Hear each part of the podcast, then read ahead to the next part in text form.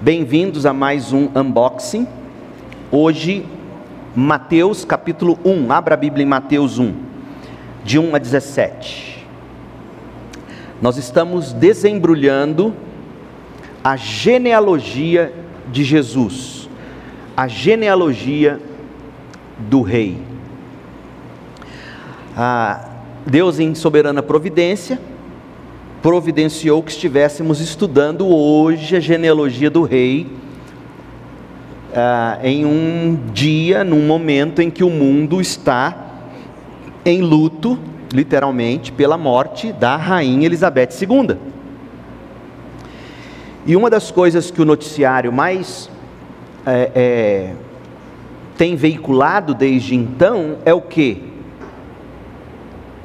Quem é a linha sucessória da rainha Elizabeth. Certo? O reitor do seminário reformado, teológico reformado dos Estados Unidos, em Washington, o Scott Redd, ele escreveu que o mundo foi programado, foi pensado para ter um rei.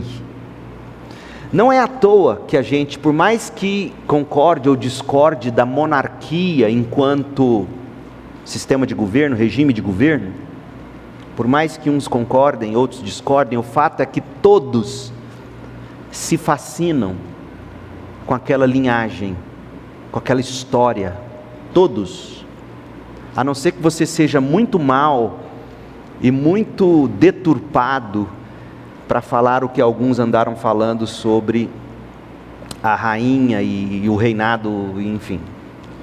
Mas vamos esquecer esse, essa doença ideológica e vamos, e vamos pensar no fascínio que é a coroa. Nós fomos criados para nos fascinarmos com a coroa. Nós fomos criados para ter sobre nós um rei, o Rei Jesus. E a genealogia de Mateus é isso. É Mateus mostrando para nós que Jesus é o descendente direto da linhagem real de Israel, aquele que os profetas e todo o Antigo Testamento previram, profetizaram, dizendo que viria. Foi isso que a gente começou a ver. E no último estudo a gente analisou com, com detalhes. Se você não esteve, está no YouTube, você pode assistir lá, ouvir o que a gente falou. Nós dissemos também que no Novo Testamento existem duas genealogias de Jesus: a de Mateus capítulo 1, que vai do 1 ao 17, a de Lucas 3, não é? Que vai do versículo 23 até o 38. Nós dissemos que uma genealogia é descendente, a outra é ascendente. A de Mateus sai de Abraão, termina em Jesus.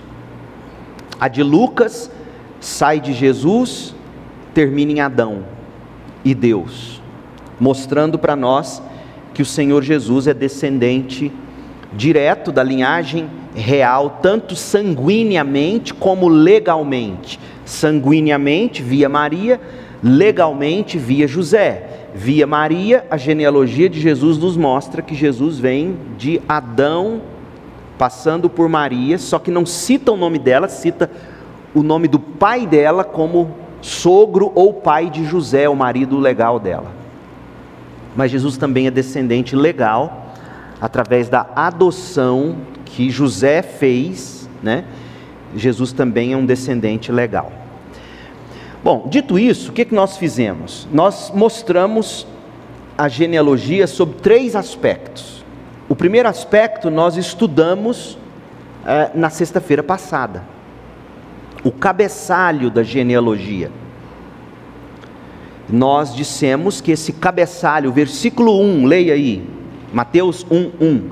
Este é o registro dos antepassados de Jesus Cristo descendente de Davi e de Abraão.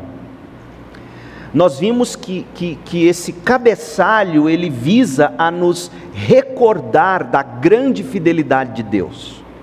De que modo? Ora, quando coloca Jesus, registro dos antepassados de Jesus, depois cita o título dele, Cristo, depois dita, diz que ele é descendente de Davi, e depois diz que ele é descendente de Abraão. Cada uma dessas quatro citações da mesma pessoa, Jesus o nome, Cristo o título, a descendência de Davi, a descendência de Abraão, tudo isso é para destacar a fidelidade de Deus que se cumpre em Jesus.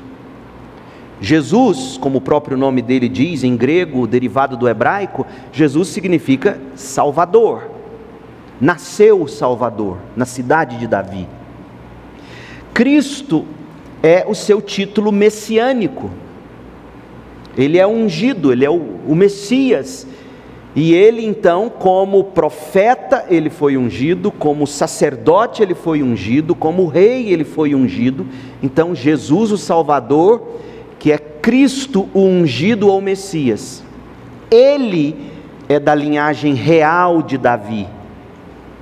E ele é o cumprimento da promessa que Deus fez a Abraão quando disse que através de Abraão iniciaria um povo. E aí nós dissemos que esse povo, de fato, é a igreja. Esse povo, de fato, é a igreja que o Senhor está edificando. E Mateus é o único que fala da igreja dentre os quatro evangelhos. É o povo, é o cumprimento da promessa. Então nós estudamos essa, esse cabeçalho. Hoje eu quero mostrar para vocês as divisões da genealogia. E se der tempo, a gente vai falar das mulheres que aparecem nessa genealogia e por que isso é importante. Se não der tempo, a gente fica apenas nas divisões e no próximo refugiados, quando a gente voltar a Mateus, a gente fala das mulheres.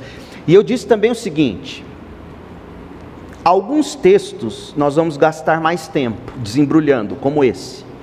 São aqueles textos menos comuns para nós. Geralmente a gente lê a genealogia de Mateus e a gente não dá a mínima. A gente já pula logo para o verso 18, pula a genealogia. Mas eu, eu, eu tentei mostrar para vocês, desembrulhando só o versículo 1 semana passada, que Mateus 1:1 é Deus dizendo: "Eu sou fiel ao que eu prometo". Jesus o Salvador nasceu, o Messias que eu prometi chegou, Cristo. O descendente de Davi é o rei. E a promessa que eu fiz a Abraão, quando eu escolhi para formar um povo, eu estou cumprindo definitivamente em Jesus. Eu darei a terra aos meus filhos, os meus filhos, os mansos, herdarão a terra. Eles eles viverão sob o reinado do descendente de Davi. Esse povo que eu estou formando e esse povo que eu abençoo é a minha igreja. E eu abençoo esse povo para eles abençoarem as nações. Por isso Mateus termina dizendo: "Vão e façam discípulos de todas as nações. É a maneira como Deus tinha dito: Abraão, você e sua descendência vão abençoar as nações. E aí nós fizemos até algumas brincadeiras no, na semana passada, dizendo que a bênção que Deus deu para a igreja foi o Evangelho, o tesouro da igreja, o tesouro do crente é o Evangelho. Não é, nem, não, não é necessariamente as suas riquezas financeiras ou as suas conquistas pessoais e etc. Então nós somos abençoados com o Evangelho de Cristo, para a gente abençoar as nações e por isso Jesus nos envia às nações. Vimos o cabeçalho. Vamos ver hoje as divisões. As divisões da genealogia. A genealogia é dividida em três partes. E essas três partes você vai ver dizem respeito às três grandes alianças de Deus com seu povo. Outra coisa importante, moçada, nós vivemos numa época em que ninguém valoriza mais esse negócio aqui, ó, aliança. Aliás, tem gente dizendo que se você casa e põe uma aliança no dedo, se acaba com amor. E tem muita gente acreditando nisso, inclusive crentes. Agora, a aliança entre marido e mulher ela foi estabelecida pelo próprio Deus, para que o mundo tenha uma parábola viva da aliança que Cristo tem com a igreja. Nós vivemos num mundo em que ninguém quer saber de aliança, a gente quer saber de ficar. E enquanto você me interessa, eu fico com você.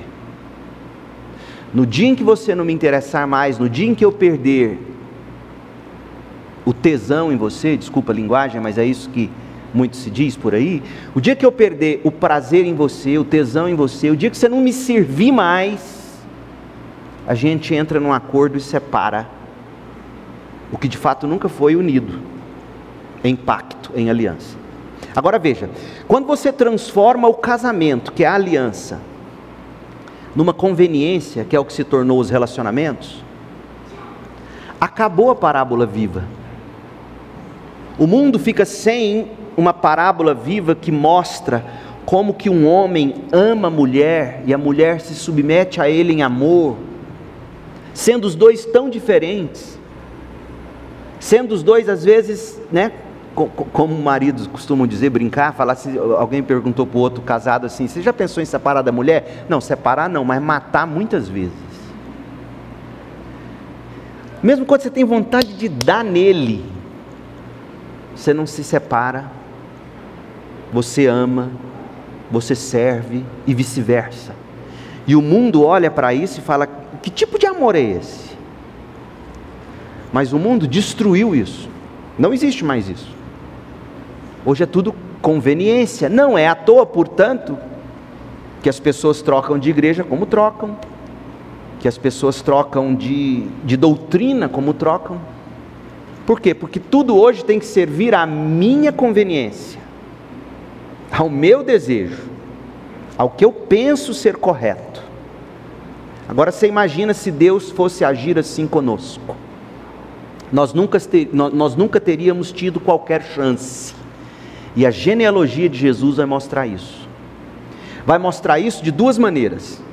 Primeiro, através das três divisões que ela faz, mostrando as três alianças de Deus. Primeiro, a aliança com Abraão, que vai do verso 2 ao verso 6. Depois, a aliança com Davi, que vai do verso 6 ao verso 11 e depois a nova aliança em Cristo, que vai do verso 12 ao 17. E, e nós vamos perceber que nesses três períodos da história, Deus cumpriu a parte dele na aliança, o povo não. E você acha que Deus abandonou o povo? Deus manteve a aliança.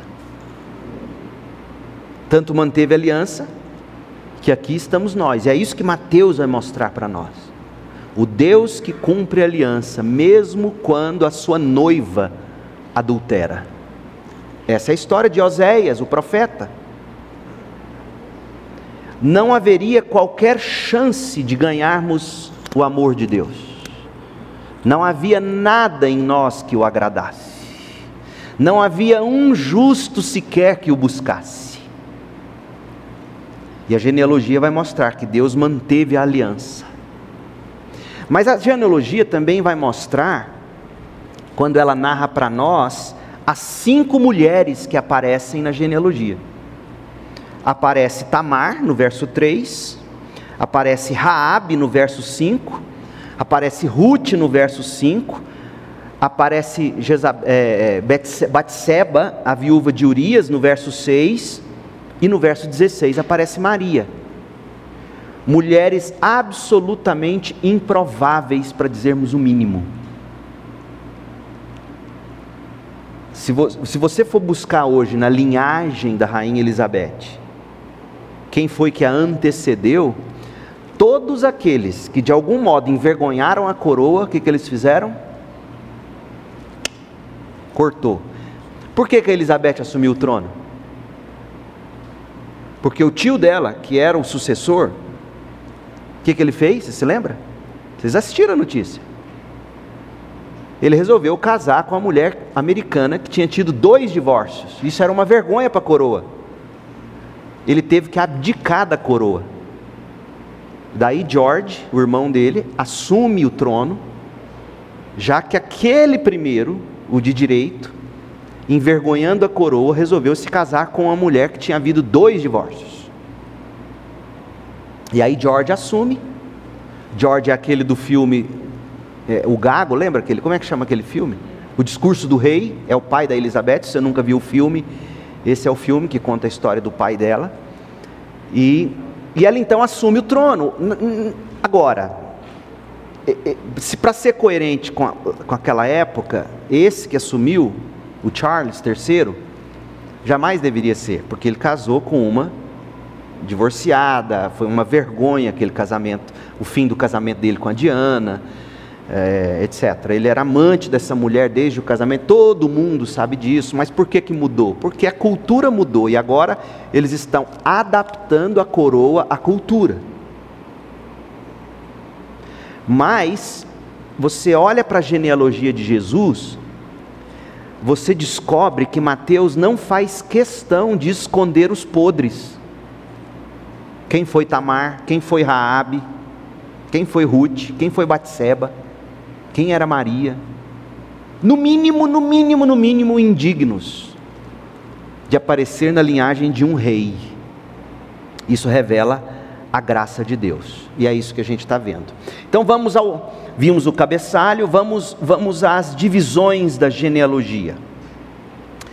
Ah, eu não vou ler, é, porque a gente vai lendo na medida, mas é, é, importante, deixa eu só te fazer identificar. Vamos lá. Abra aí no, em, em Mateus 1, verso 1, é o cabeçalho. Este é o registro dos antepassados de Jesus Cristo, descendente de Davi e de Abraão. Aí vem a primeira aliança de Deus, verso 2. Abraão. Abraão gerou Isaac. E aí isso vai até o verso 6, onde aparece a segunda aliança de Deus com Jessé gerou Davi.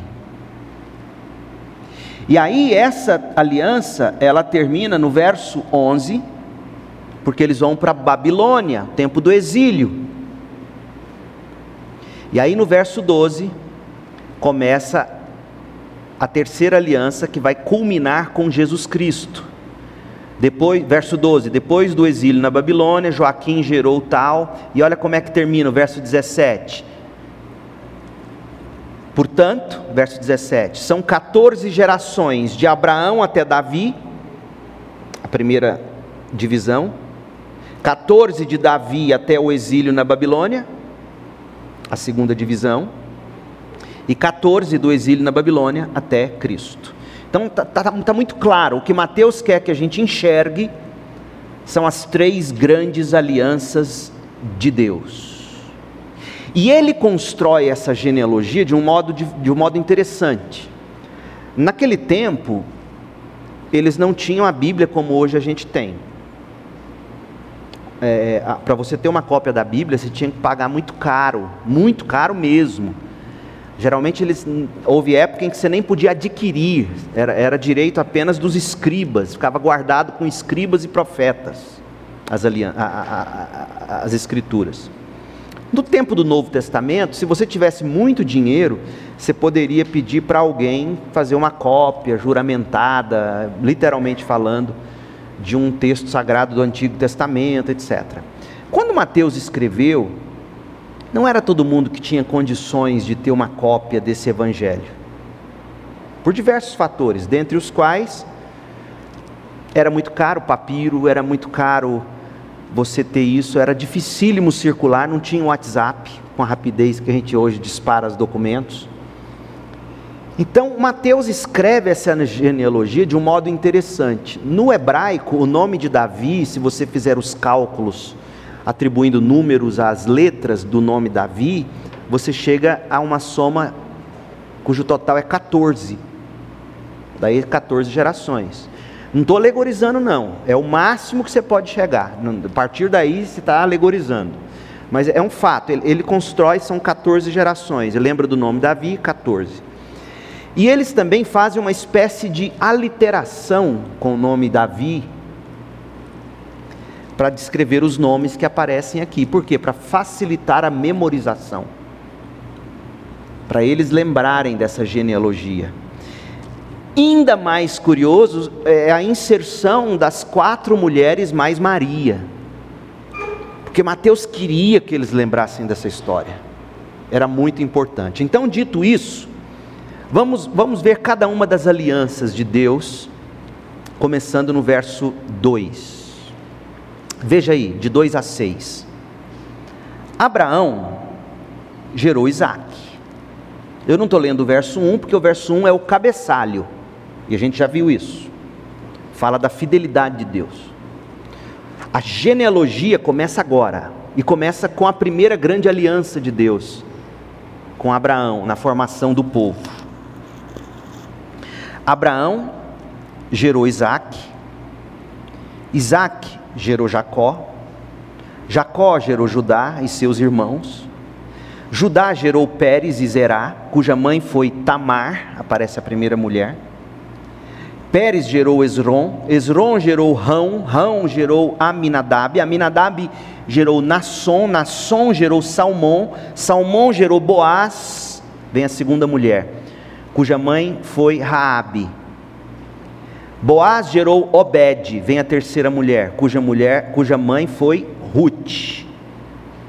Obed gerou Jessé, Jessé gerou o rei Davi. Verso 2 começa com a aliança com Abraão, termina com a aliança com Davi. Esse é o primeiro período de Abraão a Davi. Por que, aqui eu vou conjecturar com vocês à luz da teologia bíblica, por que Mateus teria escolhido a aliança de Deus com Abraão e não com primeiro Adão, com Noé. Talvez porque Mateus quisesse mostrar que a aliança com Abraão foi a aliança da formação de um povo, o verdadeiro Israel de Deus que se torna a igreja. Na minha concepção, é, é, é seria mais ou menos por isso. Por que, que ele não começou com a aliança com Noé depois do dilúvio? ou né, na preparação, porque teve essa aliança de Deus com Noé. Mas porque, ao meu ver, Mateus quer mostrar para nós que esse povo que Deus forma quando escolhe Abraão é o povo que ele está formando agora quando ele está edificando a igreja. Então, esse período é de, é de Abraão a Davi, você tem que se lembrar que esse período, sabe quantos anos mais ou menos durou esse período entre Abraão e Davi? 850 anos, aproximadamente. É muito tempo. É muito tempo. Foi o período dos patriarcas, foi o período de, de Moisés, foi o período de Josué, foi o período de juízes foi o período do estabelecimento, do início do estabelecimento da monarquia, não é? Ah, foi, o, foi o momento de Saul, porque vai até Davi, né? E, e de Saul, quando Deus unge então Davi. Foi um período, gente, de peregrinação. Abraão deixa Ur dos caldeus. Foi um período de escravidão no Egito foi o período de uma terra estrangeira, depois um período de libertação, de alianças, de conquistas, de vitória. Mateus está mostrando, Deus foi fiel, ele fez a aliança com Abraão, Deus deu a terra que ele havia prometido a Abraão e começou a estabelecer o reinado sob Davi. Aliança abraâmica. Guarde isso no seu coração a gente vai fazer as devidas aplicações. Mas esse é o primeiro período, o período da aliança abraâmica, um longo período. E aqui você já pode tirar a primeira conclusão. 850 anos, gente. Não é oito dias e meio. É oito, são 850 anos de Abraão a Davi num momento em que muitos, imagina, muitos desses perambulando pelo deserto, tendo saído de Ur, Cadê o Deus que nos chamou? Cadê esse Deus, Abraão, que você falou que ia mostrar uma terra para a gente? É o período do, da escravidão no Egito.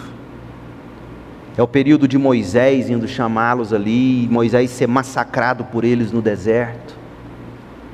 Tempo inteiro o povo quebrando a aliança e Deus mantendo. Eu mantenho a minha aliança. Eu chamei Abraão, eu falei que ia formar um povo, eu falei que eu ia dar uma terra, e eu cumpro a minha promessa. Aí vem a aliança davídica, que é de Davi até a Babilônia.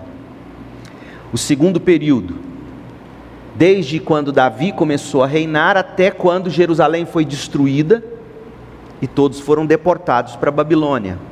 Foi o período da monarquia, quando Israel, tendo insistido, vocês vão se lembrar, eles insistiram que eles queriam um rei. E por que que eles queriam um rei? Aqui, gente, como isso serve de lição para nós, sobretudo na faixa etária em que nós estamos aqui. E eu me incluo, eu ainda me vejo jovem. Ah, mas vocês mais jovenzinhos do que eu, sabe por que, que Israel quis um rei? Eles bateram os olhos nas nações vizinhas e pensaram assim: eles estão prosperando, eles estão ganhando guerras. Parece que do jeito que está lá é melhor. Aqui, a gente, debaixo desse profeta Samuel, nós vamos querer um rei, como todas as nações têm um rei. Veja que a motivação não foi a vontade de Deus, a motivação foi o que eles viram, gostaram, como foi a tentação com Eva, agradável aos olhos. Daria algum status para eles. Temos um rei que conquistou terras para nós. Você já parou para pensar o quanto Deus é irônico quando ele escolhe Saul para ser o rei. Eu nunca deixei de notar isso. Desde minhas primeiras leituras da história de Davi. E eu, contrário da maioria de vocês, talvez, eu não nasci em cristão. Eu comecei a ler a Bíblia com 20 anos de idade. E uma das primeiras coisas que me chamou a atenção é que quando Israel diz para Deus: Deus, a gente quer um rei. E Samuel fica chateado. Poxa, não estão gostando do meu pastorado. Estão querendo outro pastor sobre eles. Aí Deus vira para Samuel, você lembra? E fala: Samuel, o problema do povo não é com você. O problema do povo é comigo. Eles não querem que eu governe sobre eles, com palavras proféticas, que eu mesmo coloco em sua boca. Eles querem um rei, eles querem ser como as outras nações. Eles estão pautando a vida deles a partir de exemplos e modelos dos outros, não da minha palavra, não do que sai da minha boca. Então, Samuel, eu sei que dói, porque está doendo em mim, mas fica, fica, fica frio. O problema não é você, o problema é eu, sou eu, eles não me querem. E aí Deus escolhe um rei para eles. Escolhe quem? Escolhe Saul. E você já prestou atenção em como a Bíblia descreve Saul? A Bíblia diz que ele era lindo, alto, do ombro para cima não tinha homem como ele. Era aquele camarada que Israel bateu o olho e falou assim: é o rei, não tem rei mais bonito. Além de tudo, é Mister Universo. Vocês querem um rei? Vocês querem ficar bem na foto? Eu vou dar o rei bonito para vocês. E deu. E a gente sabe a desgraça que foi Saul. Aí Deus fala: "Tá bom, vocês querem um rei? Então eu vou arrumar um rei para vocês." Que jeito que é o rei que Deus arruma? É Davi. Você já leu a história? Baixinho, pequenininho. O pai dele não dava moral para ele. A mãe dele não dava moral para ele, esqueciam ele lá. O pai dele amava aqueles filhos mais velhos dele, que ele mandava para o exército de Israel. Samuel vai até a casa do pai de Davi para ungir o próximo rei. Samuel não tinha a menor ideia de quem era. O pai de Davi coloca todos os irmãos enfileirados. Samuel vai chegando um por um e Deus fala: não é esse, não é esse, não é esse, não é esse, não é esse, no último, não é esse. Poxa, mas você só tem esses filhos? Deus me mandou aqui, não é nenhum desses. Ah, não, tem Davi. Esqueci. Tipo assim, eu nem imaginava que ele poderia ser rei. Você falou que veio ungir rei. Deus escolhe o rei que nem o pai dava moral para ele. Eu tenho para mim de que nunca foi à toa que Davi escreveu o que escreveu. Ainda que seu pai e sua mãe te abandonem, o Senhor nunca te abandonará.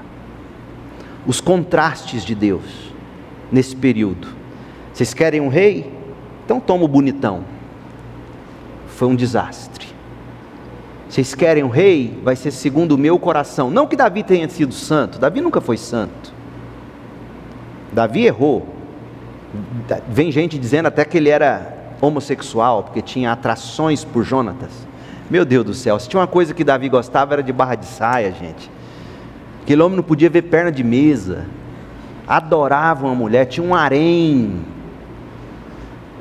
Ele tinha uma amizade muito nobre com aquele seu amigo Jonatas. Mas a gente está tão vendido às coisas do pecado que a gente não consegue mais ver dois homens serem grandes amigos.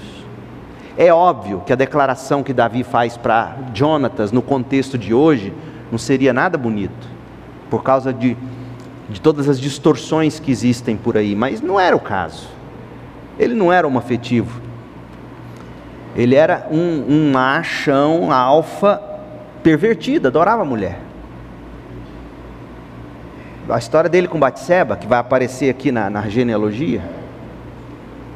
O povo tudo na guerra e ele lá, em vez de ir passeando lá na galeria do palácio, ver a mulher tomando banho lá embaixo, vem falar para mim que ele já não sabia. Aquele banho ali, sinceramente, talvez depois vocês podem até cortar do vídeo, mas ali para mim era era o Pornhub dele. Ele já assistia aquela mulher há muito tempo era o voyeur, ele, ele, vivia, ele gostava de vê-la banhar. Chegou um dia que ele não aguentou, falou assim: Hoje eu vou possuir essa mulher. Totalmente errado, absolutamente errado. Por quê, gente? Porque na Bíblia, ponha isso na sua cabeça. Nenhum dos homens e mulheres da Bíblia são para serem vistos como os heróis. Eles não são heróis. Deus é o herói. Fuja de pregação que faz de Davi o grande herói a ser copiado. Davi foi o que foi pela graça de Deus. Paulo entendeu isso e disse: Eu sou o que eu sou pela graça de Deus. Então, esse é aqui é o período de, de tudo isso. É o período em que Israel quis um rei, nenhum deles prestou, com exceção de Davi, apesar de todos os furos, Josafá, Ezequias, Josias, esses que demonstraram alguns indícios de, de mais piedade que os outros, os outros foram descaradamente pagãos, Deus mantendo aliança. Mateus quer que você enxergue isso. Deus foi mantendo aliança. Deus colocou Davi. Deus sustentou esse período por mais ou menos, se o primeiro período de Abraão até Davi foi 850 anos, esse período de Davi até o exílio na Babilônia, 420 anos mais ou menos. 420 anos de um desfile de reis idólatras, pagãos, pervertidos e Deus mantendo a aliança. Até que um dia Deus falou: chega. Mandou eles para Babilônia e adivinha? Nunca mais Israel teve um rei até Jesus nascer. E até hoje, eles não têm um rei porque negam Jesus. Olha esse período, leia comigo a partir do verso 6, parte B do verso 6. Davi gerou Salomão, cuja mãe foi Batseba, com todo esse histórico que eu dei para você. O judeu que está lendo isso aqui fala: Meu Deus, Batseba aqui, não dava para maquiar viúva de Urias. Meu, a gente sabe como Urias morreu. Que jeito que Urias morreu? Não foi um infarto. Deitado na rede, bum, infartou. Morreu como um passarinho. Morreu covardemente. Davi pôs ele na linha de frente, na esperança, orando: Deus, me livra dessa. Manda uma flecha no peito de Urias. Porque aí a gravidez da mulher dele, que é filho meu, vai ser acobertada diante de Israel. Todo mundo, todo judeu que lê isso aqui sabe disso. Mas está aqui nessa genealogia. O homem quebrando aliança. E Deus mantendo aliança. Gente, eu, eu vou dizer, me perdoem o desabafo. Eu fico absolutamente indignado com quem vem com papo de livre-arbítrio. Porque é uma desgraça. Olha o que o livre-arbítrio fez com Davi. É absolutamente uma desgraça. Se Deus não intervém, não vai lá e no garra no seu colarinho e fala: Vem cá, Cairon. Vem cá, Leandro, lá em Edéia, dançando lambada, bebendo, cheirando, aprontando. Vem cá, rapaz, você está morrendo. Eu ia continuar lá lambendo bota suja de barro e bosta de porco. Porque esse é o mundo. É Deus que. Essa história é horrorosa, gente. Davi gerou Salomão, cuja mãe foi Batisseba, a viúva de Urias. Isso aqui é horrível. Isso aqui é colocado em filme. É pior do que o nível das novelas da Globo. Ou no mesmo nível. E Deus não esconde isso aqui adultério, assassinato planejado. É o ascendente de Jesus. Por quê, gente? Quem é o personagem dessa história? Quem é o rei que brilha? Não é Davi. É Deus que, apesar de nós, faz a história acontecer. Salomão gerou Roboão. Roboão, depois que Salomão morre, ele e o irmão brigam, o reino se divide. Roboão resolve seguir o conselho dos jovens, que falaram: não, nós vamos pesar a mão mais ainda sobre o povo. O ímpeto da juventude de Roboão, ouvindo seus conselheiros jovens, em vez de escolher ouvir a sabedoria do povo, olha, menos imposto, menos peso nos ombros do povo. Não, a mão, eles vão lamber a sola da botina, mas nós vamos mandar, vai ser pior do que foi meu pai. Jovem, cheio de ímpeto arrebentou, perdeu o trono. Todo judeu sabe dessa história. Roboão gerou Abias, Abias gerou Asa, Asa gerou Josafá, Josafá gerou Jorão, Jorão gerou Uzias, Uzias gerou Jotão, Jotão gerou Acás, Acás gerou Ezequias, Ezequias gerou Manassés. Sabe quem foi Manassés?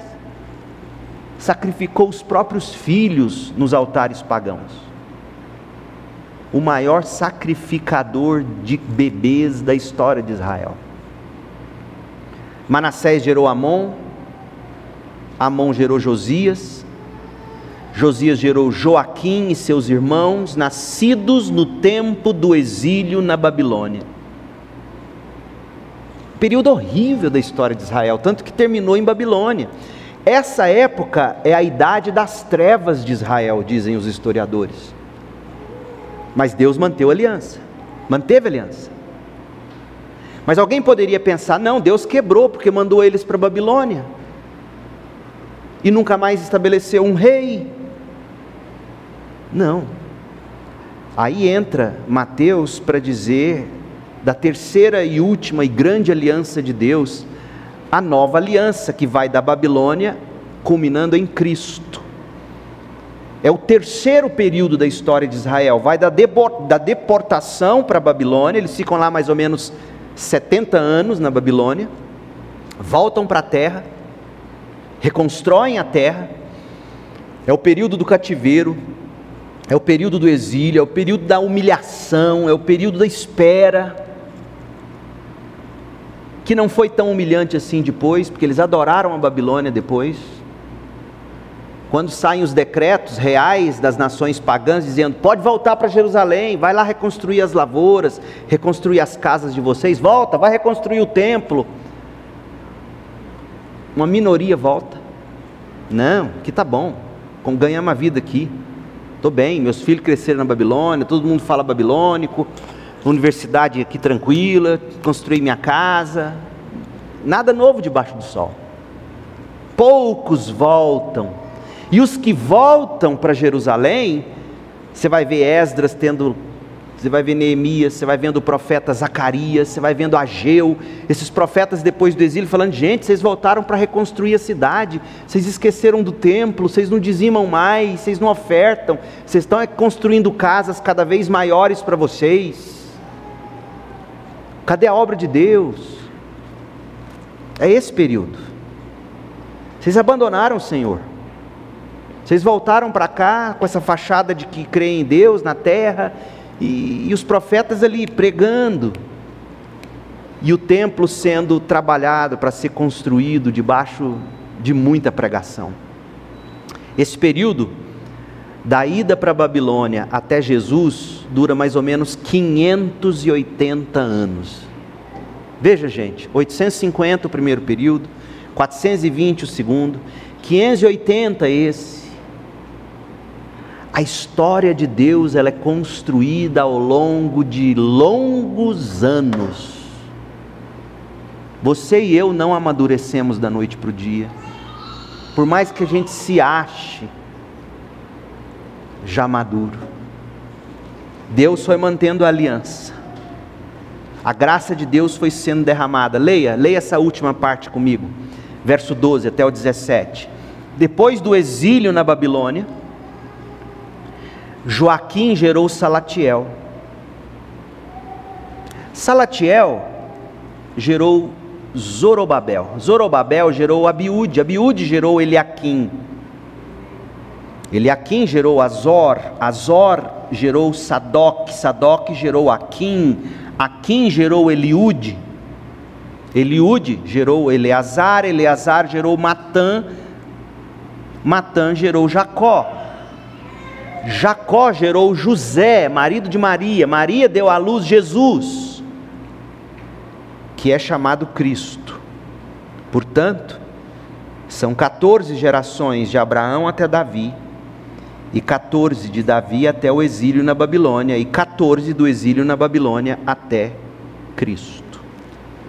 Então é neste período que Deus cumpre a aliança que ele profetizou em Ezequiel 36, em Jeremias 31, quando eles falam da nova aliança no sangue de Cristo. Aliança essa nova que concederia não apenas a lei, mas também um novo coração, o espírito que faria com que eles amassem e cumprissem a lei. A lei é boa, a lei não é ruim. É que a lei sem um coração novo e cheio do espírito a lei mata, porque ela condena. A gente não consegue cumpri-la.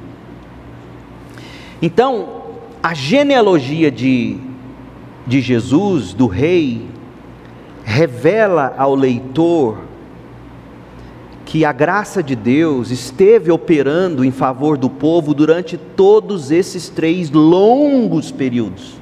850 anos, mais 420 anos, mais 580 anos, de Abraão a Davi, de Davi a Babilônia, da Babilônia a Cristo. A genealogia do rei estampa, gente, o que é a nossa vida, o que é a sua vida. Uma mistura de glória e tragédias, de heroísmo e de desgraças, renome e obscuridade. Israel, aqui nesse tempo, está subindo e caindo, igual uma montanha russa, eles ficam estagnados. Finalmente eles rejeitam, crucificam o Messias que Deus enviou para eles. Mas Deus, em infinita graça, ainda enviou o Messias prometido através da linhagem de Abraão e de Davi. Essa é a história que Mateus vai contar. Ele quer que você enxergue que Deus, a história de Deus começa com Abraão, começa antes, a gente sabe, mas para os propósitos teológicos de Mateus, começa com Abraão, quando escolhe Abraão para formar um povo. Deus faz uma aliança com esse povo. Esse povo quebra e quebra de novo, e quebra de novo, e Deus vai mantendo a paciência. Até que Deus chega no limite, manda eles para Babilônia e fala: acabou eu vou mandar o Rei, o Messias, o Salvador. E aí nasce o Evangelho, a boa notícia. O rei que Israel nunca teve, porque nunca viveu e nunca cumpriu a lei. O rei que não pecou. O rei que é cordeiro. O rei que cumpre a lei. O rei que nos representa. O rei que morre no nosso lugar. Essa é a história. E Mateus quer que você enxergue isso. Eu paro por aqui hoje. No próximo encontro a gente volta aqui para estudar as, as cinco mulheres e aí eu amarro todo, toda essa história da genealogia. E aí a gente prossegue. E nos próximos capítulos, a gente, como eu disse, como são capítulos mais conhecidos da gente, a gente vai conseguir ser mais rápido. Mas eu quis muito que você lesse essa genealogia com a mesma empolgação que talvez você investe procurando saber da linhagem da rainha Elizabeth nesse período porque essa linhagem é a nossa linhagem. Como disse Lewis na, nas crônicas de Nárnia, em Cristo nós somos reis e rainhas em Nárnia. Essa é a nossa linhagem. Essa é a nossa linhagem de verdade. Essa linhagem vale mais do que a do nosso sangue. Foi isso que Jesus ensinou para nós. Quem são meus irmãos? Quem é minha mãe? são todos aqueles que fazem a vontade do meu Pai. Ou como eu oro para que Deus encha o seu coração de empolgação com a sua linhagem, uma linhagem verdadeiramente real, verdadeiramente real, com todas as rugas e verrugas que foram corrigidas pelo Rei Jesus. Linda essa história a sua história em Cristo, a minha história, a nossa história. Perguntas? Pastor, é, fico com uma dúvida desde a semana passada, e seria sobre o seguinte: é, a nação de Israel, ela fez parte da história da redenção. Cristo, como o senhor mencionou, eles é, rejeitaram Cristo como rei. E nesse sentido, a gente pode entender que agora a nação de Israel, como nós conhecemos, é uma nação pagã ou a é uma nação apóstata. Ou algo, algo entre aspas especial ainda com essa. Então, isso aí é um, há um grande debate teológico. Excelente pergunta sobre a, a visão, mas quando você olha para o Novo Testamento, para Jesus, para os Evangelhos, em Mateus mesmo, como a gente vai ver, chega um momento em que o próprio Jesus diz: Eu virei as costas para Israel, agora eu vou para os gentios. Paulo explica isso muito claramente em Romanos 9, 10 e 11 é, no plano eterno de Deus, ele endurece o coração de Israel, como? Virando as costas para Israel, salvando gentios, nós. Tornando-nos em Cristo o verdadeiro Israel. Porque tem um detalhe, viu? Quando você estuda a teologia de Paulo, as cartas dele, Gálatas, Romanos, não vai entrar ninguém no céu que não seja judeu. De verdade. Todo crente é por essência, um verdadeiro filho de Abraão, circuncidado no coração. O céu é habitado por judeus nesse sentido. Quem são os judeus? Quem são os do verdadeiro Israel? São, conforme Mateus vai desenvolver, falando da igreja, Paulo falou isso. O verdadeiro Israel são os crentes, a igreja, a nação geopolítica chamada Israel, que hoje lá está, ela não é a nação de Deus.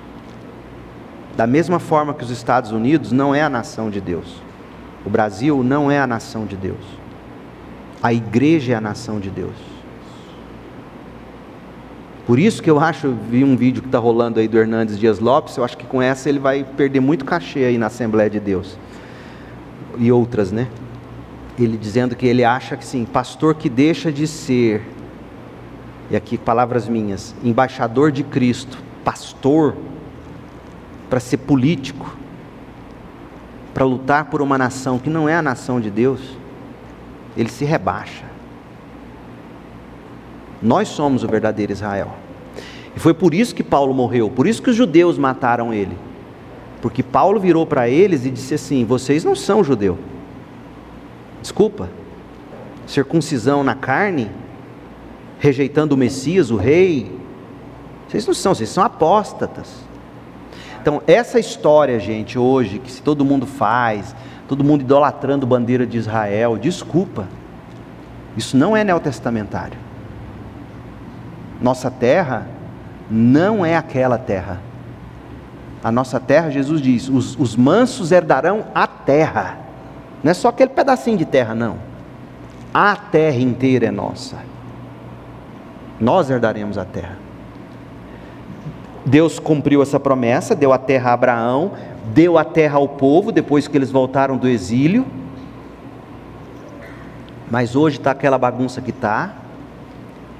E e nós vamos herdar a terra no final, quando o novo céu e a nova terra forem estabelecidos aqui, quando Jesus voltar para estabelecer seu reino. Então, esse Israel que aí está, ele tem que ser tratado com a devida dignidade que é jus a qualquer ser humano. O que os, o que os nazistas fizeram com os judeus é uma abominação não porque eles eram judeus, porque eles eram humanos. Não se faz aquilo com ser humano, não se faz aquilo com animal. O que Hitler fez. A gente sabe que ele fez aquilo por questões políticas, espirituais, obviamente, não podemos negar. É, mas não se faz aquilo com judeu, não se faz aquilo com palestino, não se faz aquilo com brasileiro, não se faz aquilo com ninguém, o que os, o que os, o que os nazistas fizeram. Então, Israel, como hoje nós enxergamos lá, é uma nação apóstata. Ela odeia o Messias. Fala de Jesus lá. Chega no, no parlamento, não, não, me lembro mais qual é o sistema de governo de Israel, chega lá e fala, prega Cristo Messias. E desculpa, o nosso Salvador é o descendente de Davi, de Abraão, Jesus Cristo. Ele é o rei. Então, assim, se você não entende isso, se você faz da nação de Israel geopolítica o alvo de Deus no mundo, você vai partir para brigar por uma geopolítica naquela região. Você vai esquecer de, de viver para edificar a igreja em todas as nações, em todos os povos, tribos e nações. Porque é curioso, diante do trono do Cordeiro, é, é, você não vai ver nenhuma alusão em Apocalipse à geopolítica de Israel. Quem que está lá diante do trono? Todos os povos, todas as tribos, todas as línguas, todas as nações, verdadeiramente judeu, circuncidado no coração, descendente de Abraão e de Davi, espiritualmente falando. Então, sim, eu não creio na escatologia pré-milenista, dispensacionalista, eu não creio que seja bíblica. Eu sou um, amilenista convicto por causa disso e de muito mais. Ah, mas vamos estudar isso? Eu sugiro o que eu disse semana passada: comprem o Gruden e leiam o Gruden. Ele é muito bom nisso. Apesar de que Gruden é um pré-milenista histórico, como o meu bom velhinho Piper, e eu discordo deles. Eu sou um amilenista convicto. Então, o que é isso, pastor? Estuda um pouquinho depois, lá em Gruden, aí a gente fala. Mas o Israel de Deus é a igreja. No final dos tempos, eu até creio, pelo que eu leio em Romanos, que, que aparentemente haverá uma conversão mais maciça de judeus, visivelmente falando. Paulo parece sugerir isso ali em Romanos 11.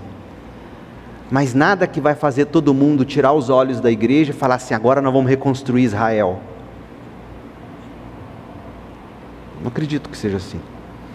Vão tentar reconstruir. Vão tentar reconstruir o templo nos tempos do fim.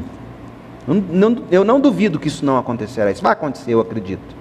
Como tem gente aí dizendo hoje que tem judeus espalhados pelo mundo juntando milhões e milhões de dólares para construir o, templo do tempo do fim. Até acredito que eles vão fazer isso. Mas Deus não vai estar nisso não. Não é esse templo que ele vai construir. O templo que ele vai construir é o que vai descer do céu. A nova cidade, a nova Jerusalém, está lá em Apocalipse. Esse é o templo que ele vai construir no fim. Não é o que os homens vão construir lá no tempo do fim, dizendo Deus está nisso. Deus não está nisso. Isso te faz amar a igreja, isso te faz amar missões e brigar menos por política, geopolítica. E a gente está vivendo um tempo desgraçado nessa época de política. Hoje mesmo, um pastor da Convenção Batista Brasileira, o presidente da Convenção Batista Carioca, subiu num palanque, hoje ou ontem, não sei, mas o vídeo está rodando hoje, e dizendo que a igreja evangélica deve um pedido de perdão ao Lula. Desculpe, isso é um sacrilégio. Seria também se dissesse que a gente deve um pedido de perdão ao Bolsonaro. A igreja deve um pedido de perdão a Deus por estar tá fazendo o que está fazendo, por ter se tornado um, um comitê de direita e de esquerda. Sinceramente. É, nossa briga é por um, um país mais justo, mais parecido com as Escrituras e tudo mais, mas a nossa aliança definitiva é com o Rei Jesus. E milhares na história já perderam a cabeça porque colocaram Jesus primeiro.